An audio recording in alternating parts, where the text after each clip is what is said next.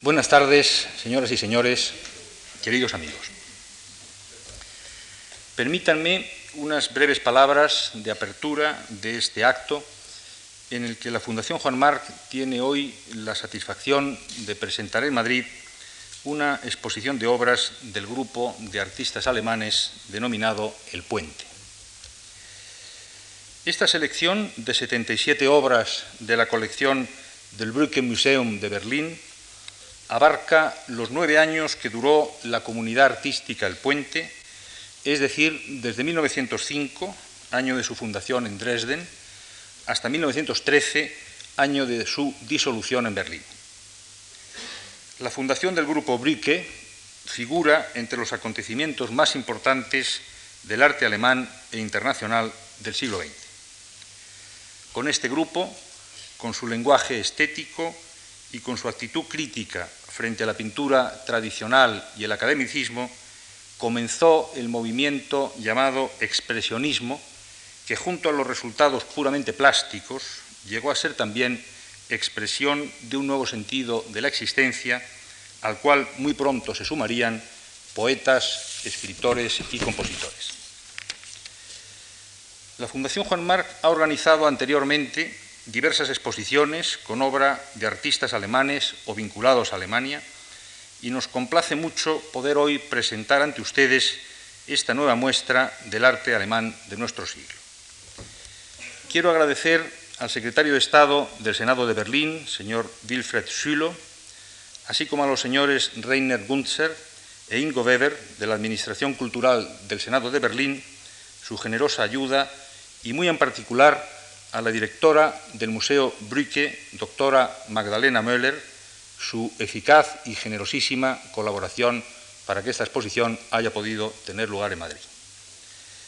Las cuatro personas mencionadas han tenido la amabilidad de venir desde Berlín para acompañarnos hoy en esta inauguración.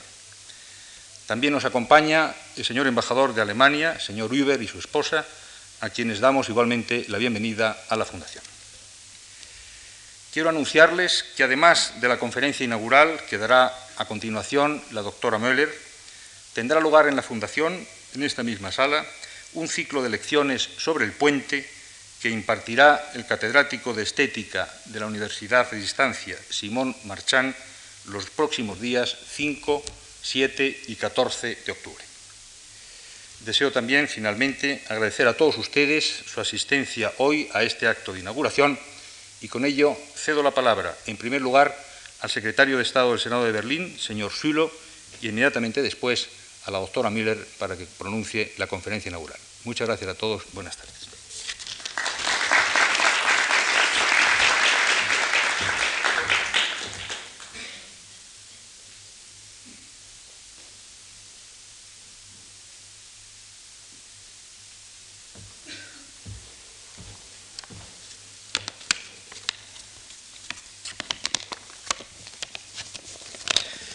Sehr verehrter Herr Präsident,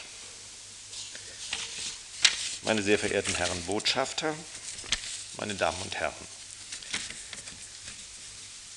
Das Brücke-Museum ist ein Kleinod in der umfangreichen und vielschichtigen Museumslandschaft Berlins. Von seinen Räumlichkeiten her zählt es nicht zu den großen Museen der Stadt, mit einer Ausstellungsfläche von etwa 550 Quadratmetern ist es eines der kleinen, eines der kleinen Museen in der Bundesrepublik Deutschland, kann man sagen. Von seinem Inhalt her jedoch ist es ausgesprochen bedeutungsvoll. Die Räume sind von einer wunderbaren Intimität und einen großen Teil der Bilder, die dort zu sehen sind, können Sie jetzt hier in Madrid in diesem wunderbaren Hause sehen. Aber trotzdem darf ich vielleicht diese Darstellung verbinden mit einer Einladung nach Berlin. Sie sollten sich gelegentlich auch dieses Museum vor Ort bei uns angucken. Frau Prof. Dr. Möller, die Direktorin des Brücke Museums, wird Ihnen noch mehr über das Haus erzählen. Mir scheint eines hervorhebenswert zu sein, dass dieses Museum in Berlin überhaupt gegründet werden konnte, und zwar vor etwa 25 Jahren, ist im Wesentlichen der mäzenatischen Leistung eines der großen, auch in diesem Museum gezeigten Künstler zu verdanken. Karl Schmidt-Rottluff hatte sich in den frühen 60er Jahren anlässlich seines 80. Geburtstages bereit erklärt, in Form einer mäzenatischen Darreichung dem Land Berlin eine Schenkung von 74 Bildern zu machen, mit der Auflage, dass diese öffentlich ausgestellt und konservatorisch betreut würden. Dies haben wir in Berlin realisiert. Hinzu kam die Großzügigkeit des Künstlers Erich Heckel, der dem Museum ebenfalls umfangreiche Schenkungen gemacht hat. Solche glücklichen Momente der Großzügigkeit kann man sich nur wünschen. Man möchte sie sich häufiger wünschen, vor allen Dingen in dieser Zeit.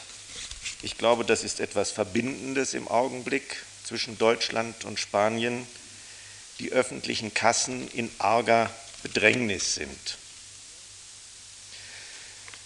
Meine Damen und Herren, wir freuen uns sehr, dass die Stiftung Juan March die Initiative ergriffen hat, die Sammlung mit Meisterwerken aus dem Brücke Museum hier in den schönen Räumen der spanischen Öffentlichkeit zugänglich zu machen.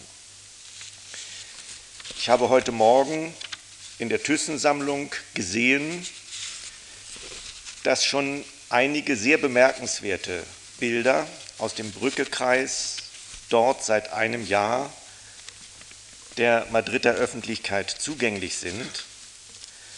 Aber trotzdem kann man wohl sagen, dass es hier das erste Mal ist, dass in dieser Vollständigkeit oder in diesem Umfang Arbeiten der Brücke-Expressionisten in Spanien gezeigt werden.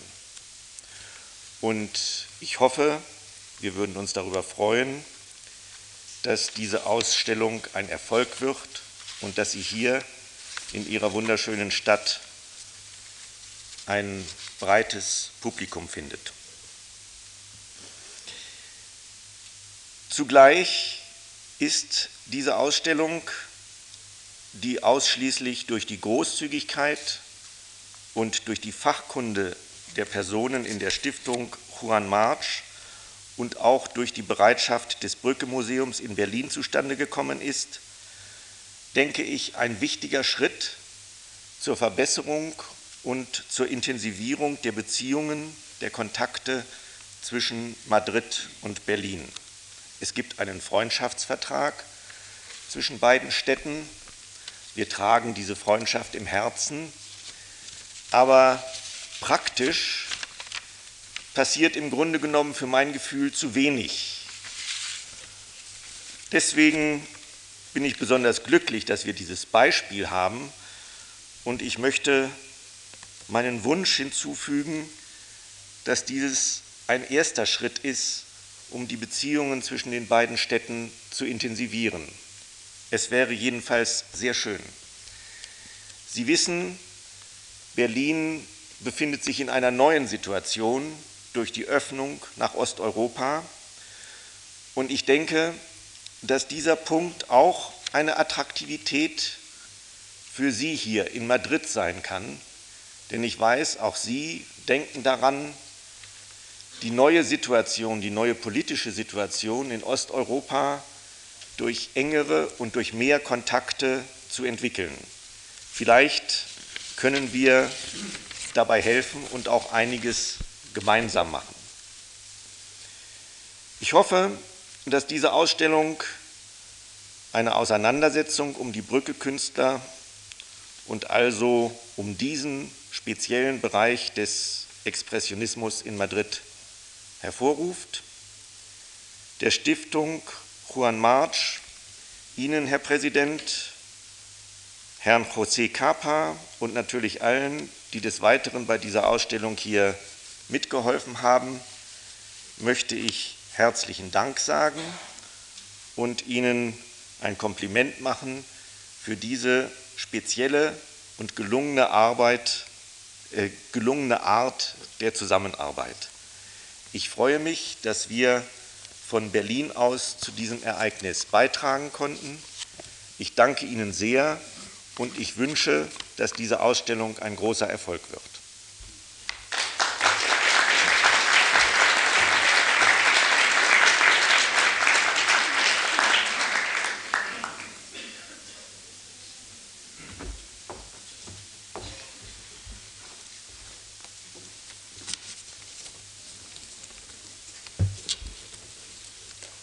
Meine verehrten Herrschaften, sehr geehrter Botschafter, meine Damen und Herren. Die Sammlung des Brücke Museums ist ausschließlich den Werken der Künstlergruppe Brücke vorbehalten. Dank dieser Spezialisierung nimmt das Museum eine Sonderstellung ein. Es dokumentiert mit, seinen, mit seinem konzentrierten Bestand in einmaliger Weise den Aufbruch zur Moderne in Deutschland, der mit der Gründung der Brücke 1905 in Dresden seinen Anfang nahm. Das eigentliche Entstehungsdatum des Brücke-Museums ist der 1. Dezember 1964, der 80. Geburtstag von Karl Schmidt-Rottluff. Der Künstler erklärte sich zu einer Schenkung von 74 Bildern an das Land Berlin bereit und stellte außerdem seinen gesamten künstlerischen Nachlass in Aussicht. Gleichzeitig schlug er vor, beraten von Professor Leopold Reidemeister, dem ehemaligen Generaldirektor der Stiftung Preußischer Kulturbesitz, der die entscheidende Anfangsphase des Museumsprojektes mit Rat und Tat unterstützte und die Geschicke des Museums bis 1987 leitete, den Bau einer Einrichtung vor, die nicht nur seine Werke aufnehmen, sondern auch solche von anderen Brückekünstlern enthalten sollte. Schmidt-Rottluff begründete seine Überlegung wie folgt. Dieser Vorschlag, sagte er, hätte auch die Historie für sich. Alle Maler der Brücke haben einmal in Berlin gelebt und gearbeitet und haben von Berlin aus gewirkt. Nicht zuletzt wieder durch die Vermittlung von Leopold Reidemeister konnten Erich Heckel, ebenfalls ehemaliges Mitglied der Brücke, und Martha Pechstein, die Witwe des Malers Max Pechstein, für das Projekt gewonnen werden. Erich Heckel hat durch umfangreiche Schenkungen seines eigenen Werkes und von Werken der übrigen Brücke-Mitglieder ganz wesentlich zum Aufbau der Sammlung beigetragen. Diese Schenkungen wurden nach 1970 von seiner Witwe Sidi Heckel fortgesetzt. Am 15. September 1967 wurde das Brücke-Museum eröffnet. In Übereinstimmung mit Karl Schmidt-Rottluff war es abseits der Großstadt am Rande des Grunewalds erbaut worden. Aufbauend auf den Schenkungen Schmidt-Rottluffs und Heckels konnte Leopold Reidemeister die Sammlung repräsentativ erweitern. Wichtige Ankäufe wurden durch die Stiftung Deutsche Klassenlotterie Berlin ermöglicht. Schmidt-Rottluff förderte das Museum weiterhin durch Erwerbungen von Werken seiner Brücke-Kollegen. Mit dem Ableben Schmidt-Rottluffs am 10. August 1976 ist entsprechend seinem Willen der künstlerische Nachlass in die Karl und Emil Schmidt-Rottluff Stiftung eingegangen, die sämtliche Werke dem Brücke Museum als Dauerleihgabe überlassen hat. Das Brücke Museum vermittelt heute einen vollständigen Überblick über die Kunst der Brücke. Dies betrifft den Gemäldebestand ebenso wie die Sammlung der Zeichnungen, der Druckgrafik und der Aquarelle.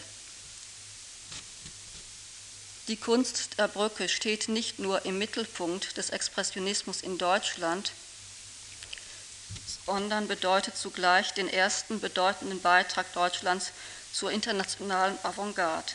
Im gleichen Jahr, als die Fauve im Pariser Herbstsalon ihren Skandalerfolg feierten, wurde in Deutschland am 7. Juni 1905 die Brücke gegründet. Die vier jungen Architekturstudenten der Technischen Hochschule in Dresden, Ernst Ludwig Kirchner, Fritz Bleil, Erich Heckel und Karl Schmidt-Rottluff, wandten sich mit Enthusiasmus der Kunst zu. Keiner von ihnen besaß eine entsprechende Ausbildung. Zur künstlerischen Maxime wurde allein der Wille, frei und unabhängig von allen akademischen Bindungen zu schaffen. Intellektuelle Vertiefung und theoretische Verkündung waren der Brücke fremd. So ist dann auch das 1906 von Kirchner in Holz geschnittene Programm in erster Linie ein Aufruf zu, zu einem neuen Lebensgefühl, zu einer neuen Ausdruckskunst. Der stilunabhängige Wille zum Schaffen klingt hier deutlich an. Bezeichnend ist auch, dass die Brücke die Schaffenden ebenso wie die Genießenden in ihr Programm einbezieht, dass zu den Aktivmitgliedern auch Passivmitglieder hinzugekommen sind. Die Passivmitglieder der Gruppe bis 1910 waren es 68, hatten einen Jahresbeitrag von 12 Mark, später 25 Mark zu entrichten. Sie erhielten dafür Jahresmappen mit Originalgrafik. Obwohl die Brücke-Künstler selbstständig und instinktsicher ihre Gemälde, Zeichnungen und Grafiken schufen, besuchten sie doch mit großem Interesse die Dresdner Gemäldegalerie, das Kupferstichkabinett, wo es auch schon moderne Grafik gab, sowie die Kupferstichsammlung Friedrich August II., die Werke von Cranach, Dürer, Rembrandt enthielten. Im Ethnographischen Museum in Dresden entdeckte Kirchner die Schnitzereien Fahrlau in womit eine Parallele zu den Negerplastiken gegeben ist, mit denen sich gleichzeitig Matisse und Picasso in Paris beschäftigten. In den privaten Dresdner Galerien fanden im Vergleich zu anderen deutschen Städten schon früh progressive Kunstausstellungen statt. 1905 zeigte die Galerie Arnold 50 Gemälde von Vincent van Gogh, 1906 über 60 Werke belgischer und französischer Neoimpressionisten, unter anderem Signac, Seurat, Cross, Bernard, Denis sowie auch Werke von Gauguin und Vallotton. 1906 präsentierte der Sächsische Kunstverein auch eine größere Anzahl von Gemälden des norwegischen Malers Edvard Munch, die vor allem auf Kirchner starke Wirkung ausübten. 1907 bot sich auch die Gelegenheit, Arbeiten der Impressionisten Claude Monet, Alfred Sisley und Camille Pissarro zu sehen. 1908 fand erneut eine große Van Gogh-Ausstellung statt. Der Kunstsalon Richter zeigte eine Retrospektive mit 100 Gemälden. Im gleichen Jahr stellten dort auch die Fauve aus. Die Werke von Van Dongen, Lamarck, Guérin und Fries besaßen einen vergleichbaren freien Umgang mit den künstlerischen Mitteln wie die Werke der Brücke-Mitglieder, bedienten sich gleichfalls auf neue Weise spontaner Zeichnung und leuchtender Farbensprache. Die stilistische Entwicklung der Brücke von jugendstilartigen Anfängen über eine pointillistische am Neoimpressionismus und an Van Gogh orientierte Ausdrucksweise blieb zu bis zu einem eigenen Stil, nämlich dem Brücke-Expressionismus, war 1919 vollzogen. Der Drang zum Elementaren in der strahlenden Farbensinnlichkeit, in der dynamischen Pinselschrift und in der Spontanität der Gestaltungsweise manifestiert sich somit die Kunst der Brücke, die 1910, kurz vor der Übersiedlung nach Berlin, ihren ersten Höhepunkt erreicht. Die Künstler zur Kerngruppe waren inzwischen Max Pechstein, Kies van Dongen, Kuno Amier, vorübergehend auch Emil Nolde und Franz Nölken hinzugekommen. Bleil war ausgeschieden. Die Künstler also hatten einen Kollektivstil entwickelt, Landschaftsdarstellung sowie den, der Akt im Atelier und in der Natur waren die bevorzugten Themen, in denen die euphorische Daseinsverherrlichung zum Ausdruck kam.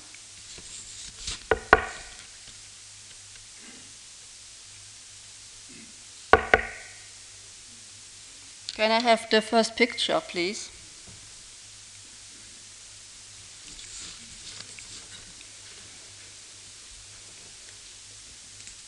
Zahlreiche Beispiele für den Dresdner Stil der Brücke sind in der Ausstellung anzutreffen. So zeigt der liegende Akt vor Spiegel von Ernst Ludwig Kirchner seine Kunst auf dem 1910 erreichten Höhepunkt. Der anfänglich pastose Farbauftrag ist ganz einer dünnflüssigen Vortragsweise gewichen. Eine dekorative Gestaltung ohne Berücksichtigung von Plastizität dominiert. Die Linie wird zum Ausdrucksträger, eine expressive Vibration entsteht. Das optische Erlebnis wird von Kirchner zugleich in eine geistige Auseinandersetzung umgewandelt. Im Gegensatz zur Malerei von Matisse, die Kirchner 1909 in einer, in einer Ausstellung in Berlin genau studieren konnte, besitzt sein Bild trotz verwandter Stilelemente nicht die gleiche Ruhe und Ausgeglichenheit der Form, sondern es verrät sich eine innere Anspannung, das Nervöse und Übersensible von Kirchners Wesen kommt zum Ausdruck. Schmidt-Rottluff hat anfangs vor allem versucht, den Impressionismus expressiv abzuwandeln. Das hier vorhandene Leichte und Atmosphärische weicht einer kompakten Schwere. Mit spontanen Pinselstrichen, die Farbe pastos auftragend, hat Schmidt-Rottluff den optischen Eindruck auf der Leinwand festgehalten. Das 1905 gemalte Erzgebirgsdorf ist ein Beispiel für seine frühe Ausdrucksweise. 1906 ist das Gemälde am Pleißebach entstanden, ein Motiv aus der Umgebung von Rottluff.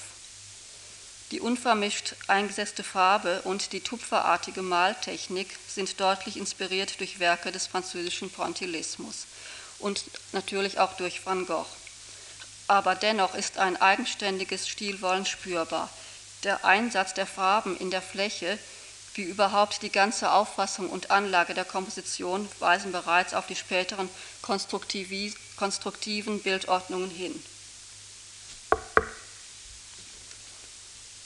Mit dem Deichdurchbruch von 1910, ein Schlüsselwerk im Schaffen Schmidt-Rottluffs, erreicht das Verlangen nach Ausdruckssteigerung einen ersten Höhepunkt. Die Farbe wird jetzt verdünnt aufgetragen und breitet sich flächig aus so dass eine in der Fläche geordnete Einheit entsteht. Ein dynamisierter bildnerischer Rhythmus entsteht.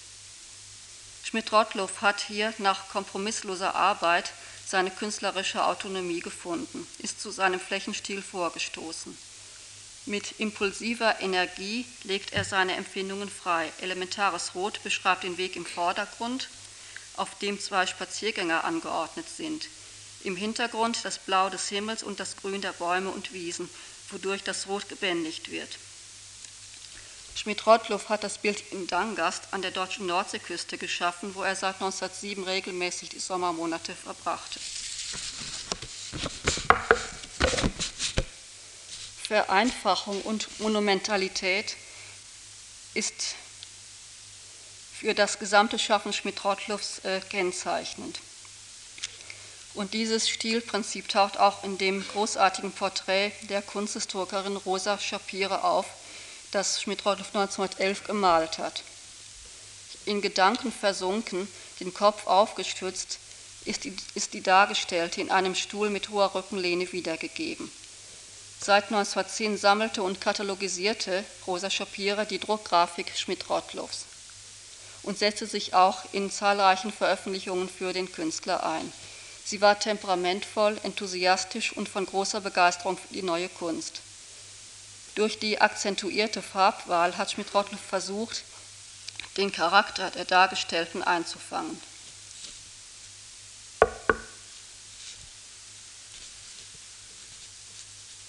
Ähnlich wie bei Schmidt-Rottluff zeigt sich auch in den 1906 bis 1908 entstandenen Gemälden von Erich Heckel ein Niederschlag der Malerei des Neoimpressionismus und vor allem der Kunst van Goghs. Mann in jungen Jahren, was wir sehen an Selbstbildnis Heckels, ist aufgebaut aus zahlreichen kurzen Pinselstrichen, die pastos nebeneinander gesetzt sind. Die Farben stehen unvermittelt auf der Leinwand. Während van Gogh seine Farben bis zur äußersten Intensität steigerte, und den Pinselduktus virtuos einsetzt als Mittel, seine subjektiven Gefühle und Empfindungen zum Ausdruck zu bringen, verfolgen die Brücke-Künstler mit ihrer Van Gogh-Rezeption andere Ziele.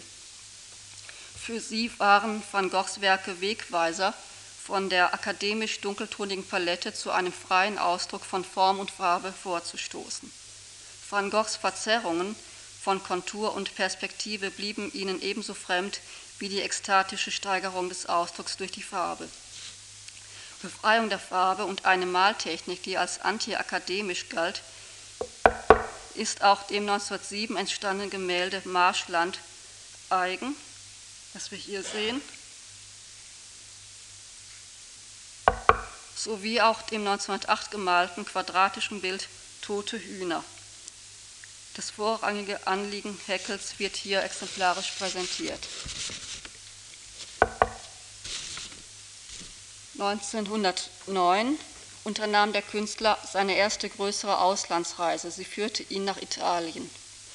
Römisches Stillleben, dieses Bild hier, ist mit dieser Reise in Verbindung zu bringen. Die Palette ist aufgehellt, eine neue Frische des Ausdrucks ist spürbar. Auch weicht der pastose Farbauftrag einer eher trockenen Technik, die Ausgangspunkt wird für eine Flächigkeit der Formgebung. Die stilistischen und technischen Neuerungen finden in dem gleichfalls 1909 in Rom geschaffenen Gemälde Junger Mann und Mädchen einen Höhepunkt. Von den Stilexperimenten hat Heckel zu einer eigenständigen Handschrift gefunden. Auch die menschliche Gestalt erhält nun eine größere Bedeutung und löst die vorher entstandenen zahlreichen Landschaften ab. Ein neues Empfinden kommt zum Ausdruck, das oftmals mit erotischen Momenten durchsetzt ist und das eine veränderte Farbwahl mit sich bringt. Die großen geschlossenen Flächen, die vereinfachte Komposition ermöglichen einen konzentrierten Einsatz der unvermischten Farbe. Junger Mann und Mädchen steigert das Gelb von, von, von Inkarnat und Hintergrund zu vorher nicht gekannter Intensität und Dichte. Der Komplementärkontrast Rot-Grün, der im Gegensatz zu den pastosen Landschaften stark abgeschwächt ist, trägt dennoch zur Lebendigkeit der Darstellung bei. Linien und Flächen lassen jede Berücksichtigung eines perspektivischen tiefen Raumes vermissen.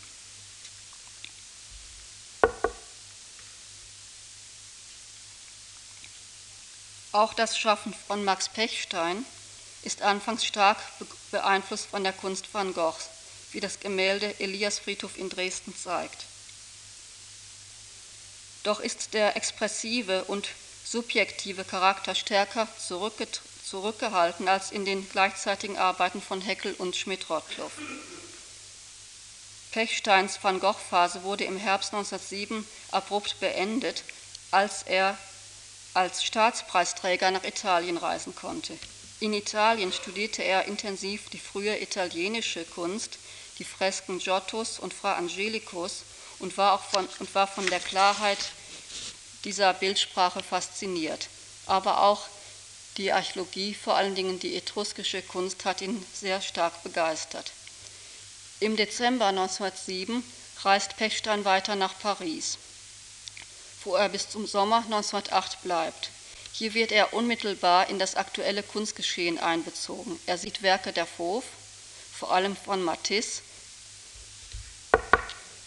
und eine melodiöse, weich fließende, elegante Bildsprache begegnet ihm nun.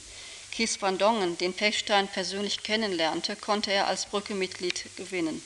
Sein eigener Stil erhielt einen neuen Rhythmus, eine gerundete Formensprache. Eine neue bildnerische Konzeption manifestiert sich in Paris, wie das 1909 an den Moritzburger Teichen geschaffene Bild im Wald bei Moritzburg zeigt, das wir hier sehen und was aber auch in dem Gemälde das gelb-schwarze Trikot dokumentiert ist. Beide Gemälde zeigen die von den neuen stilistischen Grundlagen geprägte freie, großflächige Ausdrucksweise. Sinnlichkeit und Daseinsfreude sind Grundelemente der Darstellung, ebenso wie die genau kalkulierte Starkfarbigkeit. Die drei Maler, die 1909 in Moritzburg arbeiteten, nämlich Schmidt-Rottluff, äh, nämlich ähm, Max Pechstein, Kirchner und Erich Heckel, hatten sich für das Arbeiten in der Natur Modelle mitgenommen. Max Pechstein schreibt dazu, wir lebten in absoluter Harmonie, arbeiteten und, und badeten. Fehlte als Gegenpol ein männliches Modell, so sprang einer von uns dreien in die Bresche. Bei jedem von uns entstanden viele Skizzen, Zeichnungen und Bilder. 1909 ist auch das Gemälde Der Tanz entstanden, ebenfalls ein Hauptwerk Pechsteins, das bereits auf die späteren Großstadtbilder der Brücke in Berlin hinweist. Darstellungen von Nachtcafés, Restaurants, Kabaretts oder auch Ballettszenen und Zirkusmotive decken das Morbide des Großstadtlebens auf.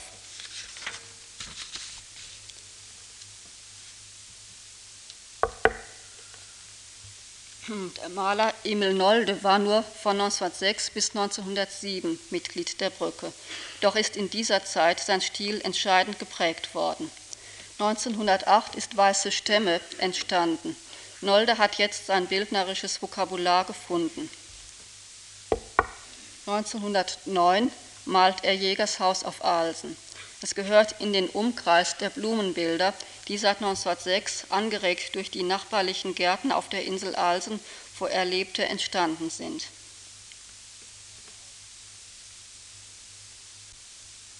Er selber äußerte sich dazu, zu diesen Bildern, und sagte, kleine, reiche, schön gepflegte Gärten und mit Buchsbaumrabatten umzogen und immer viele Blumen. Solche Bilder entstanden nun. Die Farben der Blumen zogen mich unwiderstehlich an und fast plötzlich war ich beim Malen. Es entstanden meine ersten Gartenbilder, die blühenden Farben der Blumen und die Reinheit dieser Farben. Ich liebte sie, ich liebte die Blumen in ihrem Schicksal, emporsprießend, blühend, sich neigend, verwelkend, verworfen in der Grube. Nicht immer ist ein Menschenschicksal ebenso folgerichtig und schön. Mit den Blumenbildern setzte eine Phase intensiver Auseinandersetzung mit der Farbe ein. Sie wird durch den, durch den pastosen Auftrag zur emotionsgeladenen Materie. Das 1910 entstandene Bild Friesenhäuser gewinnt seine Wirkung gleichfalls aus der unmittelbaren eruptiven Vortragsweise und Farbenglut. In der Folge der religiösen Bilder, die Nolde 1909 bis 1911 malt, weicht der strudelnde Farbenrausch einer stärkeren Festigkeit der Form und einer strengeren Flächenordnung. Die Einzelformen werden zu Ausdruckszeichen gesteigert. Im Gemälde Verspottung, das, Anfang der, das am Anfang der Folge steht und das die Ekstase noch gebändigt zeigt, ist dennoch eine extreme Ausdrucksgewalt und Symbolträchtigkeit eigen. Glühende, zuckende Farben von barbarischer Wucht evozieren einen beinahe visionären Charakter der Darstellung. Religiöse Motive sollten denn auch später immer wieder eine große Rolle im Schaffen von Emil Nolde spielen. Den Winter 1910-11 verbrachte der Künstler in Berlin. Hier entwickelte er eine ungeahnte Leichtigkeit und Unbeschwertheit des Stils. Feriengäste, 1911 entstanden, ist in der Nachfolge dieser Berliner Bilder zu sehen. Die kompositorischen Elemente haben sich beruhigt, die Farbe ist weich und flächig verstrichen. Breite Konturen umfließen die dicht an den vorderen Bildrand gerückten Figuren. Durch das frische Kolorit wird die heitere, lockere Atmosphäre eines Sommertags auf dem Land eingefangen.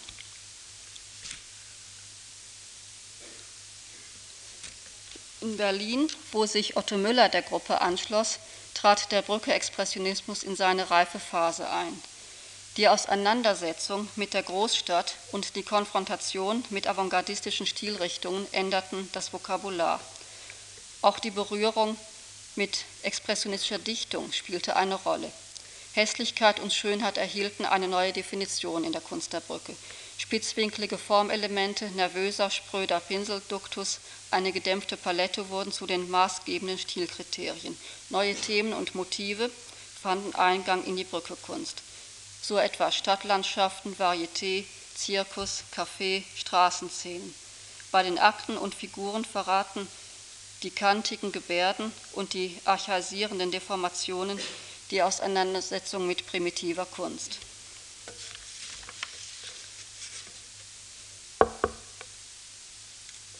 Die Übersiedlung nach Berlin im Oktober 1911 bedeutete für Kirchner die Ausbildung eines, seines reifen Expressionismus, der sich aus der Konfrontation mit dem Erlebnis der Großstadt rasch entwickelte.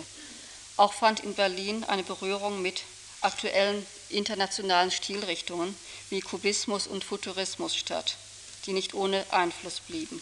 Der Berliner Stil ist gekennzeichnet durch eine schärfere Bestimmtheit, durch eine zunehmende Dichte der Aussage und durch ein stärkeres Engagement an Umwelt und Gesellschaft. Die Werke resultieren, ein, resultieren weitgehend aus der Faszination wie aus der Ablehnung großstädtischen Lebens und Daseins. Fast wurden innere Empfindung und Realität miteinander konfrontiert. Der Rückenakt mit Spiegel und Mann zeigt Kirchners neues Menschenbild, das durch gelenkte und verdünnte Proportionen bestimmt ist. Selbst das extreme Hochformat weist auf die neuen gestalterischen Gesichtspunkte hin. Von starken Konturen umgeben nimmt der Rückenakt die ganze Höhe der Bildfläche ein. Dünn aufgetragene Farbe füllt die Flächen, wobei eine beginnende Beunruhigung des Pinselstrichs zu beobachten ist. Sich kämmender Akt 1913 entstanden, ist, gleich, ist gleichfalls ein Hochformat. Seit 1913 tauchen bei Kirchner die überall in der Komposition verwendeten kammartigen Pinselstriche auf die die Bilder fast mehr gezeichnet als gemalt erscheinen lassen. Das aus der Dresdner Zeit resultierende Arbeiten mit Konturen wird nun aufgegeben. Die flächigen, durch die Pinselstriche aktivierten Kompositionselemente stoßen unvermittelt aneinander. Alle Kontraste sind zurückhaltend in ihrer Wirkung. Die Farben haben ihre frühere Leuchtkraft verloren. Diese gedämpfte Palette ist, ist ein weiteres Kennzeichen der Berliner Bilderkirchners. 1913 tritt in der Malerei außerdem Kirchners Beschäftigung mit der Plastik der Naturvölker in den Vordergrund. Ohne Zweifel geht auch die brutale Formensprache und Perspektivverschiebung des sich kämmenden Aktes auf diesen Einfluss zurück. In dem Gemälde Erich Heckel und Otto Müller beim Schach agiert Kirchner mit ähnlichen Gestaltungsmitteln. Die erregten Pinselstriche überziehen die ganze Komposition, deren Kleinteiligkeit auf diese Weise verstärkt wird. Des Weiteren wird auch hier die Wechselbeziehung von Frontalansicht und Aufsicht als künstlerisches Mittel eingesetzt, um die Aussage zu intensivieren. Kirchner hat seine Malerfreunde Erich Heckel und Otto Müller, der als letzter Ende 1910 der Gruppe beitrat, dargestellt. Im Hintergrund ist ein liegender Akt zu sehen, Reminiszenz an, eine, an seine eigene Kunst. Freundschaftsbildnisse sind in der Berliner Zeit häufig entstanden, obwohl gerade in der Großstadt und Kunstmetropole Berlin jedes der Brücke-Mitglieder seinen eigenen künstlerischen Weg zu suchen begann und das Auseinanderbrechen der Gruppe hierdurch innerlich vorbereitet wurde. Das 1914 gemalte Bild im Kaffeegarten ist ein weiteres Beispiel für Kirchners eindringlichen, dunkeltonigen Stil der Vorkriegszeit. Überakzentuierte, spitzwinklige Gestaltungselemente, disproportionierte Figuren die durch den fedrigen Pinselstrich in ihrer Erscheinung gesteigert werden, evozieren eine bildimmanente Spannung, übertragen das Tempo der Großstadt auf das an sich idyllische Motiv eines Kaffeegartens und verändern seinen Charakter. Ganz in tonigen Werten hat Kirchner sein Selbstbildnis festgehalten, das wohl Anfang 1914 entstanden ist. Vor vor 1914 entstanden ist, das heißt vor der durch die Teilnahme am Krieg verursachten nervlichen Erschöpfung. Offen und direkt, die Gesichtszüge streng eingefangen, schaut Kirchner den Betrachter an. Der Raum, in dem er sich befindet, ist von bedrängender Enge. Unmittelbar links vor dem Dargestellten steht die Staffelei. Direkt hinter dem Kopf des Künstlers hängt schräg ein Bild an der Wand, dessen verhaltene grüne Fläche die dunkle Farbgebung der Komposition belebt. Kirchner hat das Hässliche und Düstere als bewusstes Ausdrucksmittel eingesetzt. Das Selbstbildnis ist stark psychologisiert. Es weist bereits hin auf die während der Kriegszeit geschaffenen Selbstporträts des äh, sehr schwer kranken Künstlers.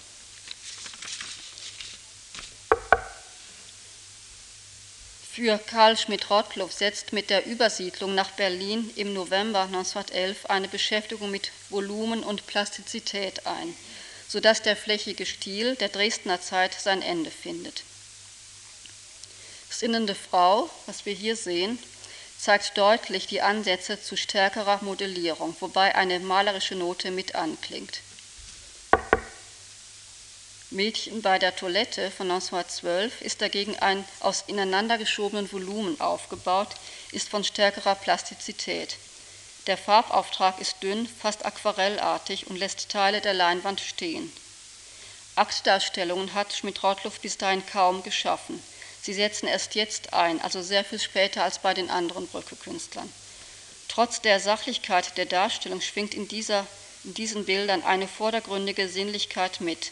Sie besitzen eine Ästhetik, die sozusagen klassische Vollkommenheit atmet. Die 1913 entstandene Weinstube ist eines der seltenen Bilder, in denen sich ein sozialer Unterton findet und mit denen Schmidt-Rottluff an die Großstadt, Varieté und Kaffeehausbilder von Kirchner und Nolde anknüpft. Eine auf das Wesentliche reduzierte Bildordnung und der aggressive Kontrast von Blau, Schwarz und Rot steigern die Wirkung des Bildes zusätzlich.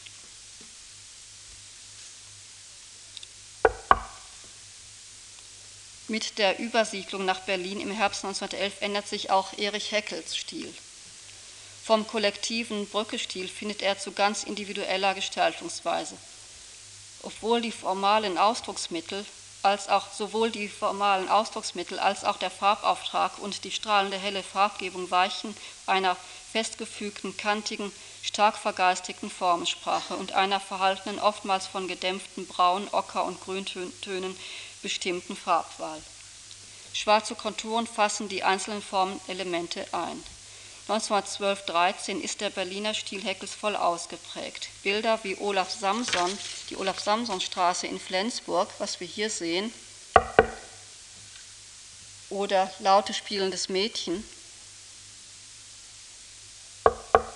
oder auch die Mellingburger Alsterschleuse zählen zu den bedeutendsten Werken der Berliner Zeit Heckels. Sicherlich spielte Heckels gleichzeitige intensive Beschäftigung mit dem Holzschnitt eine entscheidende Rolle bei der Ausbildung der neuen Bildsprache. Die Nähe zu den kraftvoll gestalteten Druckgrafiken ist kaum zu übersehen. Klaute spielendes Mädchen gehört in die Reihe der ernsten Porträts und Menschenbilder, womit die Folge der unbeschwerten Aktdarstellung abgelöst wird. Es ist ein Bild stillen Alleinseins und stiller Melancholie, Trauer, Krankheit, Angst, Leid und Tod sind die Themen, die Heckel vor dem Ersten Weltkrieg sehr stark beschäftigt haben und die auch in dem, diesem Bild hier, in dem laute spielenden Mädchen, zum Ausdruck kommen. In Berlin wurde Otto Müller als letzter Künstler Mitglied der Brücke. 1913 hat Kirchner in seiner Brücke-Chronik geschrieben, die sinnliche Harmonie seines Lebens mit dem Werk machte Müller zu einem selbstverständlichen Mitglied von Brücke.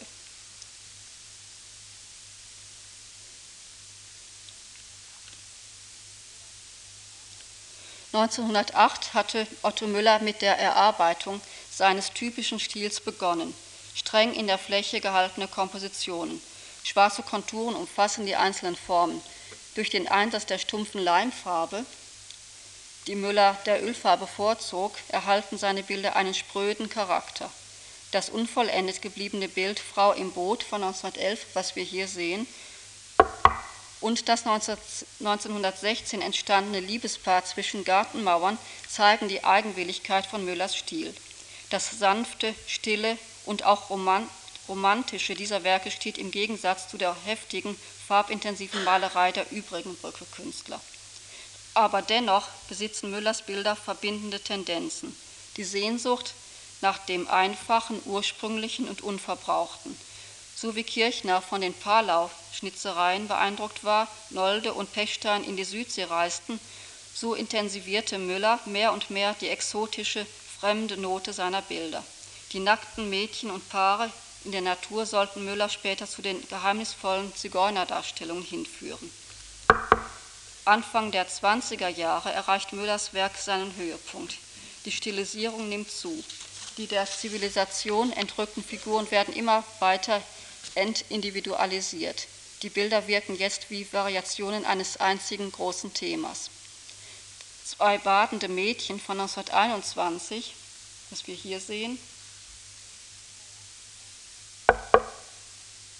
und drei Akte in Landschaft von 1923 sind Hauptwerke dieser herausragenden Schaffensphase. Das Zurück zur Natur wird für Müller zum, Über, zum Urerlebnis. Die Harmonie von Kunst und Leben findet ihren vollkommenen Ausdruck. Die zwar mit expressiven Gesten, aber in ruhiger Position wiedergegebenen Figuren bedürfen nicht des expressionistischen Pathos. In ihrer zeitlosen Entrücktheit, ihrer Natürlichkeit werden sie zu Symbolen der Hoffnung auf, eine, auf ein irdisches Paradies.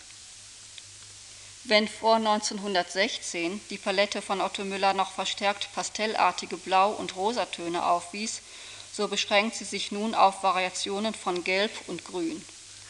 Die Konturen, durch die sich die Figuren akzentuiert vom untergeordneten Hintergrund abheben, werden breiter die großen Flächen entstehen unter weitgehendem Verzicht auf Modellierung und Schattenbildung.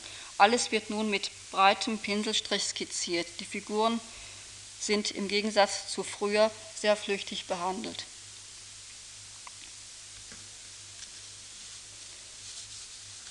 Zur Komplexität der Brücke gehört neben der Malerei die intensive Beschäftigung mit der Druckgrafik, vor allem mit dem Holzschnitt, der, zum Symbol expressionistischer Druckgrafik schlechthin wurde. Die lange vernachlässigte, die, den lange vernachlässigten Holzschnitt hoben die Brückekünstler wieder auf eine ungeahnte künstlerische Höhe. Durch sie erlebte er eine solche Blüte, wie es sie in der deutschen Kunst nur einmal, nämlich im 16. Jahrhundert, gegeben hatte. Der Holzschnitt, der die Künstler zu vereinfachtem, kontrastreichen Gestalten zwang, prägte zeitweilig sogar die Malerei der Brücke. Der Drang zur Fläche und das Agieren mit schwarzen Konturen hatten hier ihren Ursprung. Die Berliner Jahre bildeten den Höhepunkt der Holzschnittkunst der Brücke. Aber auch Radierung und Lithografie wurden meisterhaft beherrscht, wie man es an Beispielen in dieser Ausstellung sehen kann. 1913 zerbrach die Brücke. Äußerer Anlass war die umstrittene von Kirchner verfasste Chronik der Brücke. Die Gemeinschaft hatte bisher aber auch unabhängig davon durch die zunehmende künstlerische Individualität des Einzelnen ihr Ende erreicht. Pechstein war bereits 1912 ausgeschieden. Der Ausbruch des Ersten Weltkrieges sollte dann ohnehin den Höhenflug der Brückekunst beenden. Nach dem Krieg lebte Kirchner in freiwilliger Isolation in den Schweizer Bergen und die nach Berlin zurückgekehrten Brückekünstler Heckel, Schmidt-Rottluff und Pechstein fanden eine völlig veränderte Welt vor, die ihr weiteres Schaffen prägte. Ich freue mich sehr, dass diese Ausstellung hier in Madrid gezeigt werden kann, die ausschließlich auf die Brückezeit konzentriert ist und die eine ganze Anzahl von Meisterwerken aus dem Brücke-Museum hier zeigt. Sehr herzlich möchte ich mich bei der Fondation Juan March bedanken, bei ihrem Präsidenten sowie bei Herrn Kappa für die hervorragende und ausgezeichnete Zusammenarbeit und für die sehr schöne Präsentation in den Räumen der Stiftung. Und so bleibt mir eigentlich zum Abschluss nur noch der Ausstellung sehr viele Besucher hier in Madrid zu wünschen und einen großen Erfolg zu wünschen. Und Ihnen, meine Damen und Herren, vielen Dank für Ihre Aufmerksamkeit und fürs Zuhören. Dankeschön.